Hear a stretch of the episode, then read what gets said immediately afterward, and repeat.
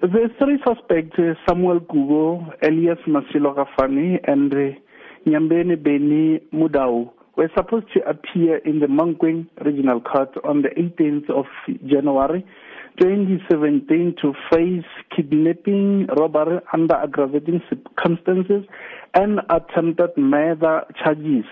But Gubo and Gafani did not show up on their court date, and subsequently, the warrant of arrest was issued against them, and their case was postponed to the 7th of February 2017. Gubo and Gafani were rearrested in uh, police cells in the Northwest Province and First police cells, respectively.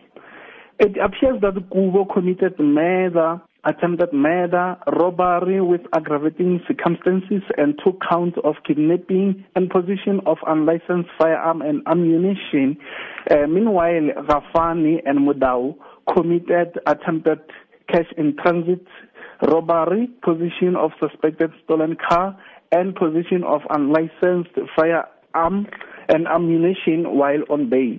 Of course, now there is concern that these suspects, while out on bail, were able to still commit such serious crimes. And how do you respond to the concern then that these suspects should never have been granted bail in the first place? Every suspect who is arrested has got the right to be released on bail according to our constitution.